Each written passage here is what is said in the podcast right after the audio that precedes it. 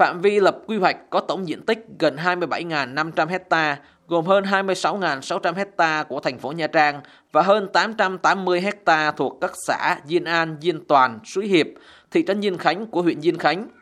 Thành phố Nha Trang được quy hoạch trở thành đô thị du lịch biển quốc gia và quốc tế, trung tâm hành chính, chính trị, kinh tế, văn hóa, khoa học, kỹ thuật của tỉnh Khánh Hòa. Nha Trang cũng hướng đến trở thành trung tâm kinh tế, khoa học kỹ thuật, giáo dục đào tạo và y tế của vùng duyên hải Nam Trung Bộ và Tây Nguyên là trung tâm du lịch, thương mại tài chính, dịch vụ hàng hải của vùng Nam Trung Bộ và cả nước. Đồng thời, có vai trò và vị trí quan trọng về an ninh quốc phòng và bảo vệ môi trường biển.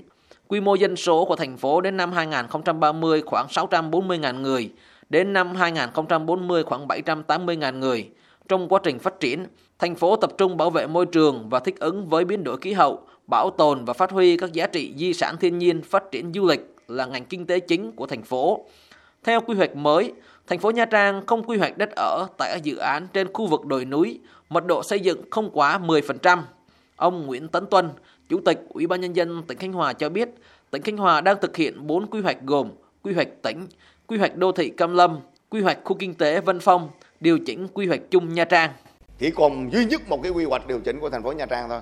82 dự án đồi núi thì có gì ờ, khó khăn không? Phù hợp làm hoặc không phù hợp thôi. Có cái thông báo cách đây 3 năm rồi. Cứ căn cứ như thế là minh bạch để mình giải quyết cái tồn động này. Ngày 2 tháng 4 kỷ niệm 370 năm hình thành phát triển Khánh Hòa là chúng ta công bố quy hoạch đó và kêu gọi đầu tư.